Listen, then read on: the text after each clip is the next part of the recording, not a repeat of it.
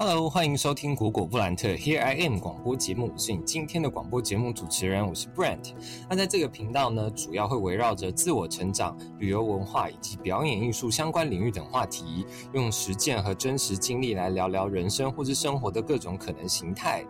OK，那在第一集的时候呢，要向大家自我介绍。呃，我是一名在台北的钢琴老师，每一天的生活跟工作呢，都会接触到各行各业、各式各样喜欢音乐、热爱生活的人。那跟大家呢，不管是在最一开始的动机如何，我们都因为音乐而相遇。那在这个频道呢，我会用自己和朋友的故事作为分享的依据，让你有更多不一样的层次去观察自己的生活。同时呢，所有的分享都是建立在当事人个人的角度，所以呢，你不一定要认完全的认同或相信。同时，也欢迎您参考看看，试着去灵活的运用当中对你有有帮助的讯息。OK，那会制作这一档节目呢，完全是因为有一天我跟我朋友在聊天，然后我觉得我们的话题应该会有不少人跟我们有一样的共鸣，所以呢，就有了我们这一次制作的第一集。那在第一集的话呢，因为呃，跟大家的连接都是来自于音乐嘛，所以我就想说，好，那我就从自我解析开始，我们来聊一下关于我是怎么样子开始我的音乐之路的。那也想要跟大家聊聊看，呃，这当中给了我什么样子的启发，以及我从这当中学到了一些什么东西。好的，那呃，我们就直接开始喽。那其实我一开始学音乐的时候呢，跟一般的小朋友是没有什么太大的不同。呃，当时也是因为我爸妈觉得说，OK，那家里的环境都还可以嘛，就蛮有条件去让我去学学看、接触看看艺术。所以那时候就是也跟他们的朋友一样，就是送小孩子去报一个课后的兴趣班。那呃，我当时呢，就是也呃，就是因为我爸妈他们有这样子的安排，所以我就在幼稚园的时候还没有装记忆卡的时候，就有先去学着怎么样去按按键，也按按键。那那时候弹的其实是电子琴，因为小朋友的手的力道其实是没有，呃，那时候老师好像是说没有办法弹真的那种钢琴。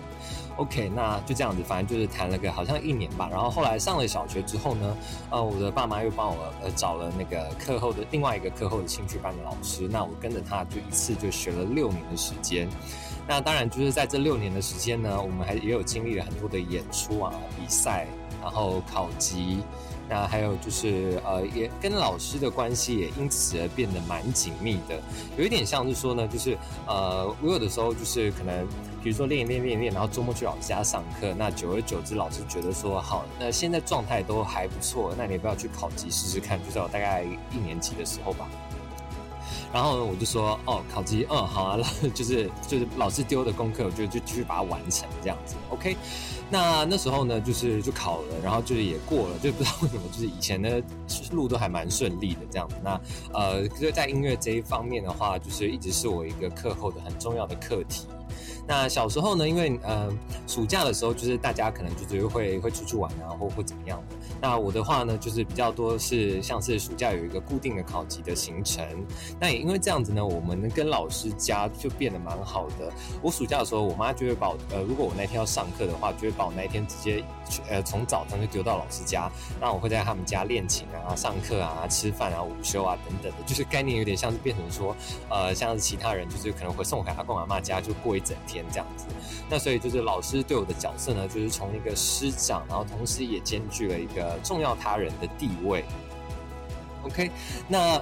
当然就是那时候的环境也都蛮单纯的，就比如说像是。呃，学校因为放放学之后，就是同学家都都会各自回家嘛。那我们家呢，因为就是跟其他的同学家都离得比较远，所以也不太会有就是说跑去同学家玩这种事情。那我那时候呢，除了去骑骑脚踏车之外，然后可能就是看看电视，然后练练琴，然后就又完成功课这样。所以整体来说是蛮单纯的。那同时呢，也因为就是要考级要上课的关系，就养成了一个算是一个循环吧，就是从老师那边输出，然后。我这边练习，然后周末去上课，然后最后就是有一个产出，就是然后再加上验证考级，就算是对于自我的那个价值的一个验证嘛。所以我后来呢，就是变成说，呃，我觉得音乐跟钢琴这件事情就变成是我一个很重要的人生的主题。那你也可以换言之，就是说在自我认同或者自我价值提升上面呢，就是音乐的确是对我来说是蛮重要的。OK，那如果说呢，呃，我的心境上面的转变的话。比较像是说，因为小时候什么都不懂嘛，就是你首先会完成父母的要求，然后呢，再来你就会去完成师长的要求，然后最后达成了一个目标，形成一个自我意识，然后就慢慢慢慢就是形成一个思考的惯性这样的。OK，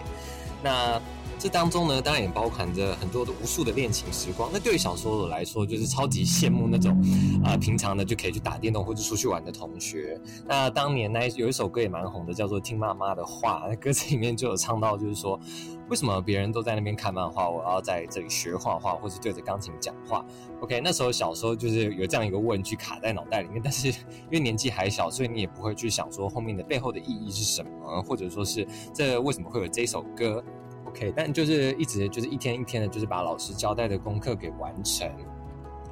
那总而言之呢，我小时候的钢琴之路呢，其实就是首先就是我爸妈又给了一个契机，然后接着呢，在我的老师的无限供应，可以接近接近无限供应的耐心当中长大。当然还有包括他的专业的指导。那所以我觉得呢，在当时都是一整呃整体感觉下来是非常的无忧无虑的。那同时就是也呃就是考级或者演出什么都是开开心心的嘛。那就是考级当然就是说你考完之后你就会有一个更进阶的乐曲或是更进阶的一个挑战。所以那时候都很期待，就是每每过一年就是考完之后呢，就会再弹一些更华丽的曲子。那当然，这个过程呢也不是完全没有阻碍的，因为毕竟呢，练琴呢，或是像是读书或者其他，呃，都是需要约束力的，呃，这约需要需要约束力这件事情。那小时候也不懂啊，就是通常就是爸妈会给点压力这样子。OK，所以我觉得在当时呢，就是也是有潜移默化的训练到我的就是抗压能力，或者说是抗挫折的能力。那同时呢，你也会感觉得到，就是跟你呃同龄人比起来，或者说是跟你同班的同学比起来，你可能就是那一种比较会弹琴的同学，然后挂号比较会弹琴的同学。OK，所以那时候呃，我觉得呃这样子的一个一套养成下来之后，我觉得音乐跟钢琴就是变成了一个我一个人生当中很重要的主题。那我也。非常明显的感觉得到，就是那是我的一个优势，或者我一个比较擅长的东西。那后来到了六年级的时候，就是顺利的考完了所有的业余的级数，就面临到是否要继续升学啊，或者说你还是要去接受专业训练的。呃，这样子的一个关卡。那因为坦白说，我们家那时候并没有认识任何就是以音乐为职业的人，或者表演艺术为职业的人。那我那时候一开始的时候，也是因为兴趣嘛，所以才去学。所以我记得当时是有决定要停掉钢琴课的。OK，就是我们决定呢，就是把钢琴就停掉了，就是到此为止啊，就是算是一个阶段性的任务，就到就到这了这样子。然后决定要去好好的去发展其他的学业方面的事情。那我记得那时候就是刚好。呃，过了一个月吧，就是决定停掉钢琴课之后，我们家呢，就是因为一些原因，然后搬到一个比较陌生的地方。那我在那边呢，要准备就是上国一。那那时候呢，就我记得，呃，要去国一的。的那个刚开学的时候，呃，我记得就是有两，我就想说去看看学校有没有就是音乐相关的社团，或者说我可以参加的一些活动。但那时候呢，我记得就是有了管乐团跟子弟团这两样可以选，那我都有去参加他们的座谈会。那呃，首先呢，他们给我的感觉呢，就是第一个就是都是不会，我都不会这个乐器。OK，那第二个呢，就是呃，管乐团呢，相较于子弟团来说，它还有另外一个条件，就是它每一个月呢都要付一千五百块钱的新台币，然后当做是一个乐器的。维修费，那那对我当时来讲，就是我只是一个国一的新生，我觉得每个月一千五百块钱真的是一个天文数字。OK，所以我那时候就是转而选择了子弟队。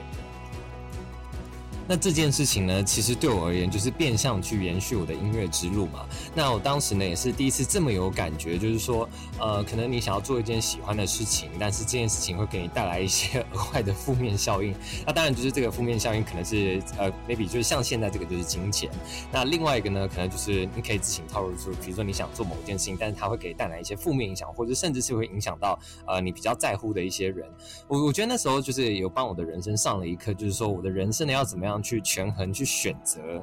这件事，OK，好，那到了呃，当坦白说，当时呢，就是后来进了直笛队，那比赛啊、排练、演出什么的，或者甚至新学那个直笛的指法，我觉得都不会到太难，因为之前都是有音乐的底子。那唯一一次。就是跟钢琴有关的演出呢，就是当时有一个班级的合唱呃比赛，那我那时候就是自告被奋勇帮大家伴奏。那那时候呢，我记得就是老师找了一份谱，然后请我去弹。那因为当时家里已经没有琴了，所以我就只好呢中午请假，然后跟班导请假，跑去隔壁栋的音乐教室跟音乐老师借他的钢琴，那踩那个弱音踏板，然后来练个二十分钟，就要赶回去再上下一堂就下午的课。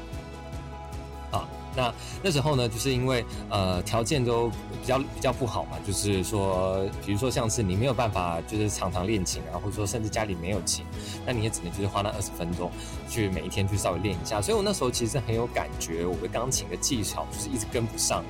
然后就是第一次这么有感觉，就是说我以前这么擅长的事情，现在在走下坡。OK，那这个就是呃一个人生境遇，或者说是选择造成就是被迫选放弃要喜欢的事情的这件事情嘛。那我那时候也有稍微有感觉到，就是说呃好像我我原本很擅长的事情，我就必须要去放弃它，或者说是我好像已经慢慢在流失了这项优势，你懂吗？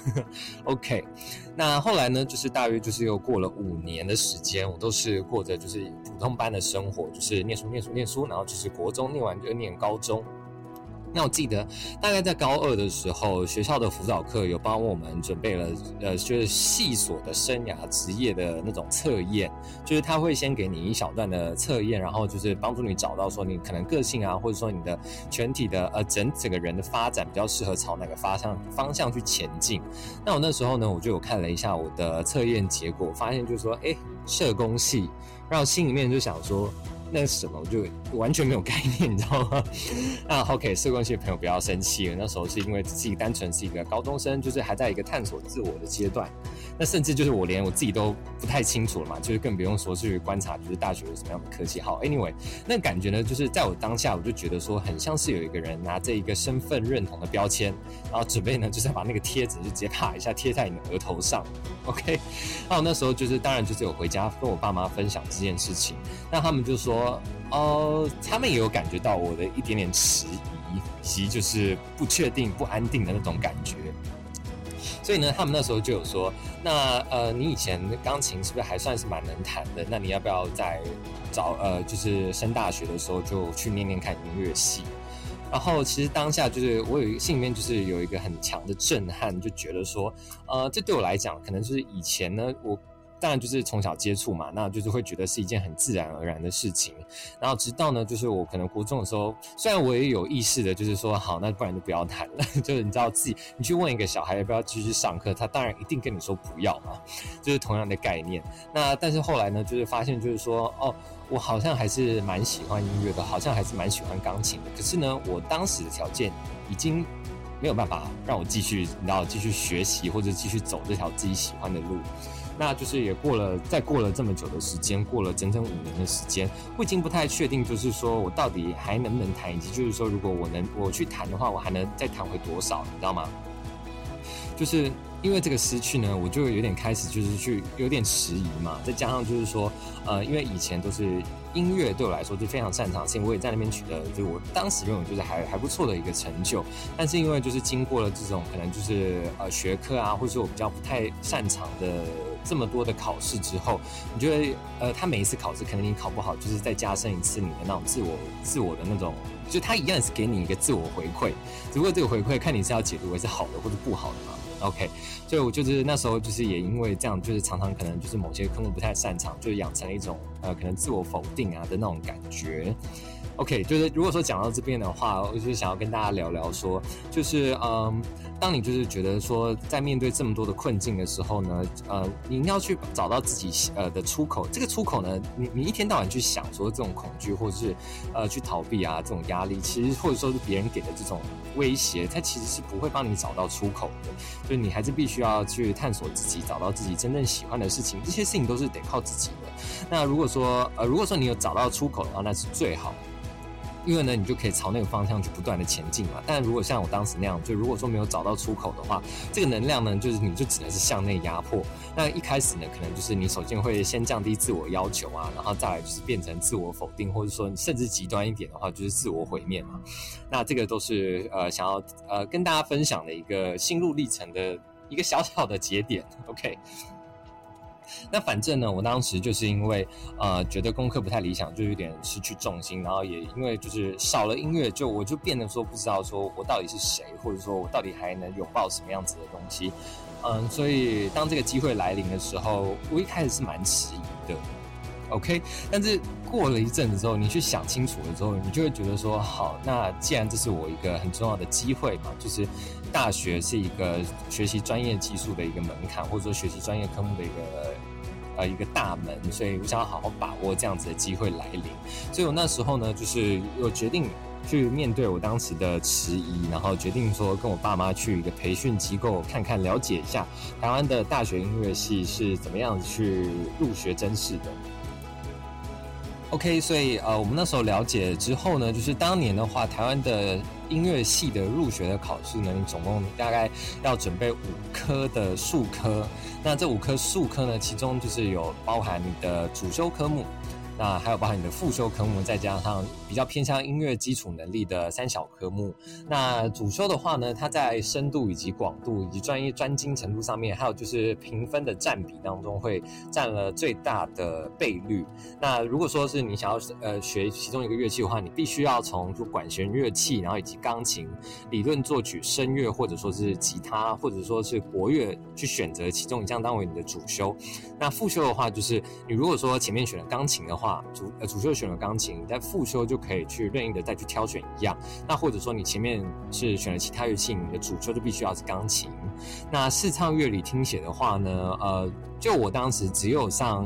那种家教钢琴课来讲的话，其实是没有涵盖到的。试唱的话，就是像是说他给你一段呃随机的乐谱，然后你要去唱出来它的那个旋律跟节奏。音高啊，等等等等的，你都要把它唱得很准。那越准就是越高分。那乐理的话呢，就是它会去考你一些古今中外，就是横跨整个全世界的一些呃乐理知识。那听写的话呢，就是顾名思义，就是它会随机播放一段旋律，然后你要在空白的五线谱当中把它给。写下来，OK，对，那我那时候呢，就等于说去了解完之后呢，就决定要正式的开始我的补习生涯，就是我要正式的准备要去啊迎接这个考试，然后来为这个考试做准备。好，所以那时候呢，就开始了白天要早起赶上学，晚下课之后又要跑去搭捷运的一个补习生涯。但我记得那时候晚餐就是甚至还要在买买在路上，然后边走边吃，才不会迟到。那家里呢，也因为我这个决定，然后所以买了一台直立的钢琴放在家里，让我有空的时候可以练习。但其实这样子的生活，我那现在想起来是觉得蛮高压的，因为呃，大家应该都经历过那种大考的生涯吧，就是学校已经会派给你很多非常多的功课，那你同时我同对我来讲，就是同时还要在兼具就是钢琴啊复修，呃呃复修声乐，然后以及呃视唱乐理听写三小科目这样子。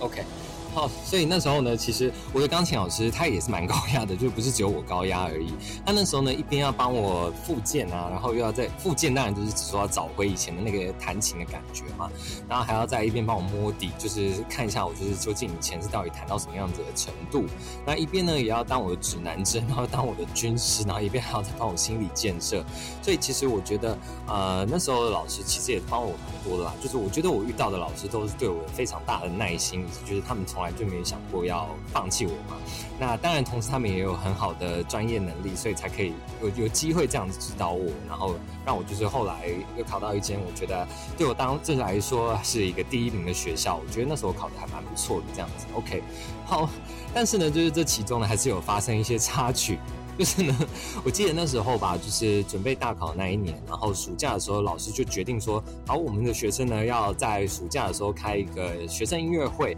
那就是为了要给大家有一个模拟上台的经验以及感觉，就让大家不要一下子就直接面对到大考这件事。所以那时候呢，他是请我就准备了一首可能不会在大考使用的贝多芬的奏鸣曲的第一乐章，然后我就那时候心想说。我就已经很忙了，然后还我还要准备一首我可能不会拿去考试的曲子，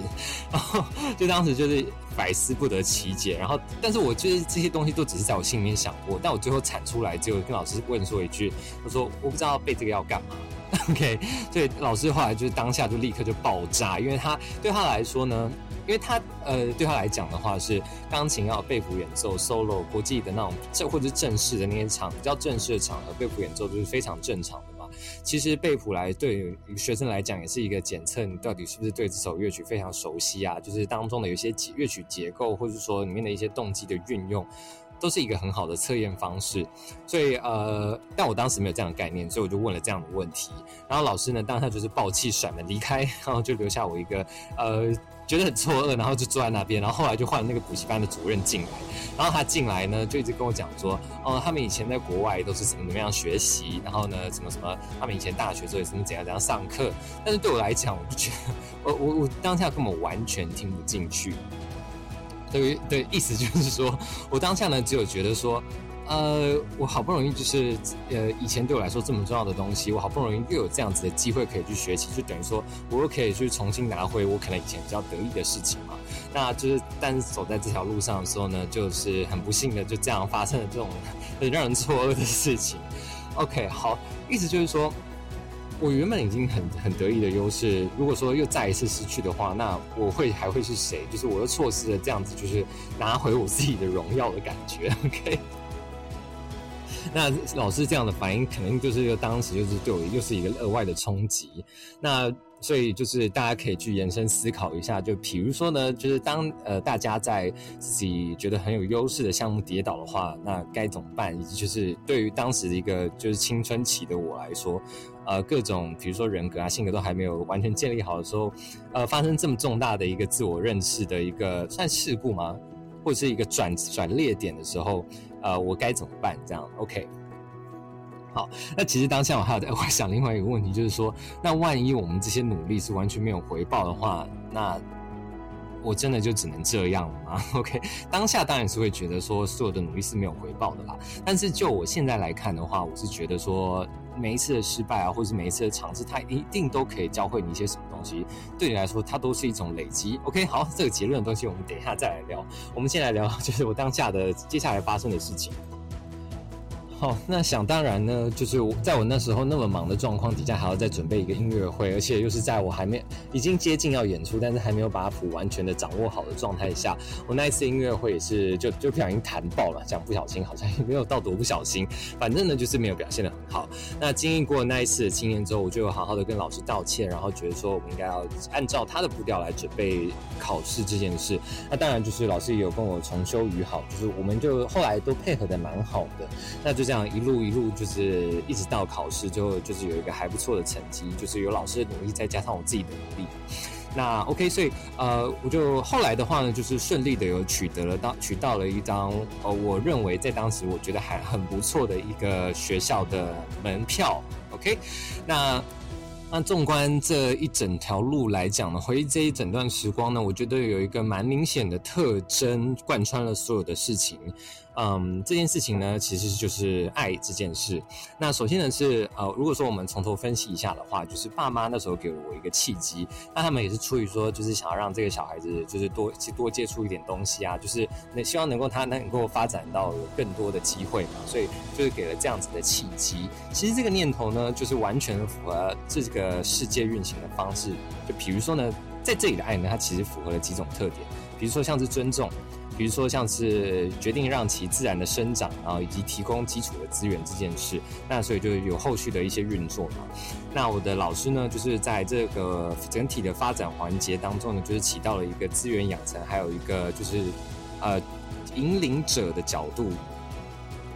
那在呃，再加上就是我的老师呢，他有满满的耐心，这个就很像是一个很适合的土壤，然后你在上面种了一棵，在为了要培养一棵呃植物，然后你在它的底下放了很适合它生长的环境。那么老师提供的指导方式呢，其实就是可以换言之，就是说被验证为比较有效率的成长方式嘛，就是他才会这样提供给你。那这当中最重要的就是你要实际的去加入到其中。OK，就是你要有实际的去产出，就是你要自己去投入到这个环节当中。就比如说，像是如果说没有那一颗种子的话，就是这整件事情也不会发生嘛。其实就跟你去看看地球上所有的生物，它的那个生长周期，其实差不多都是这样子的道理。所以呢，就是满足了这几项条件呢，这个事情才会去生长茁壮。那对我来说呢，就是首先呢，就是有感觉到弹琴是一件快乐的事情。那接着呢，就是有慢慢感觉到说，嗯，我弹的还不错，就是一个自我认同、自我价值。那同时呢，就是也慢慢的习惯弹琴、练琴、比赛啊、考试啊这些事情，然后这接着就是成为一个弹琴的人嘛。那所以就是真正意义上的，就是将实际的将弹琴这种念头，就是源源不绝的带进你的生活当中。OK。但其实，呃，如果说是要就心灵层面来讲的话，我觉得，呃，有几个转捩点还蛮重要的。就是我觉得呢，呃，那时候就是可能遇到这些挫折的时候，我都觉得都其实都有想过要不要放弃这些念头。而且我相信，就是你去问每一个学音乐的人，他们一定都会跟你说，OK，有的时候就是真的是想要不学了，就是到此为止，就就是到这样，就这样，我就要离开嘛。OK，这都很正常。那我觉得呢？这背后的所有的最大的力量，其实就是喜欢跟你爱这件事情，或者说是你爱自己。怎么说呢？就是对我当时来讲，呃，可能当然就是在你表现很好的时候，你就会很喜欢做这件事嘛。这的确是一个要首先养成你一个习惯的一个非常自然而然符合就是生物本能的一个条件。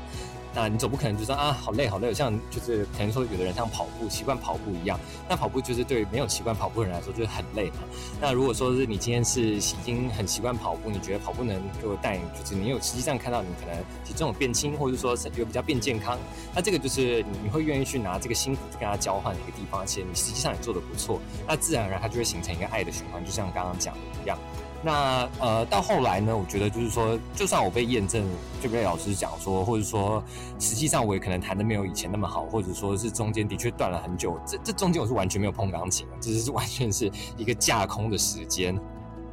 OK，那当然就是一定会退化嘛，这不用讲，就是所有技术类的东西都一样的。那当我失去了这些以前能够为我附加价值的，你要说元素或是一些呃事物都可以，那。我该怎么办？就是我现在是不是，如果说我重新拿起它，我是不是又再次证明，就是我我不行了？我跟我跟以前比起来，就是我就是没有以前那么好。那当我就是说失去了这些东西的时候，或者是呃失去了，就是比如说老师的赞美，或者说是家长的认同，或者说一些重要他人的肯定都好，那我最后是为什么要继续撑下去？啊，我觉得如果说解析一下我自己的话，其实只是因为呃。我喜欢，然后而且我也想证明自己我可以，就是这么的简单。OK，所以如果说你要再把它再更换一句话讲的话，其实就是哦，就是我爱我自己啊，我想要对我自己有一点要求，我想要去实现我自己。OK，我比谁都更愿意支持自己，就是这么简单的一回事。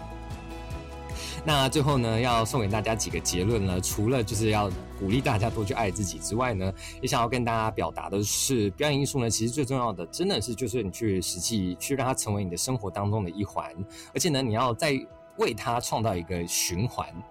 OK，那而且就是相信的力量，如果说能够再把坚持或者说是一个累积的一个动力带进来的话，我觉得，呃，就算我们每个人都只是平凡人，但只要我们能专注的把一点一滴小事情都做好，那一定可以累积出一个非凡的成就。好的，那所以这个呢，就是呃，以我自己个人的音乐之路的前半段来跟大家分享，以及就是这些过程经历教会了我一些什么事情。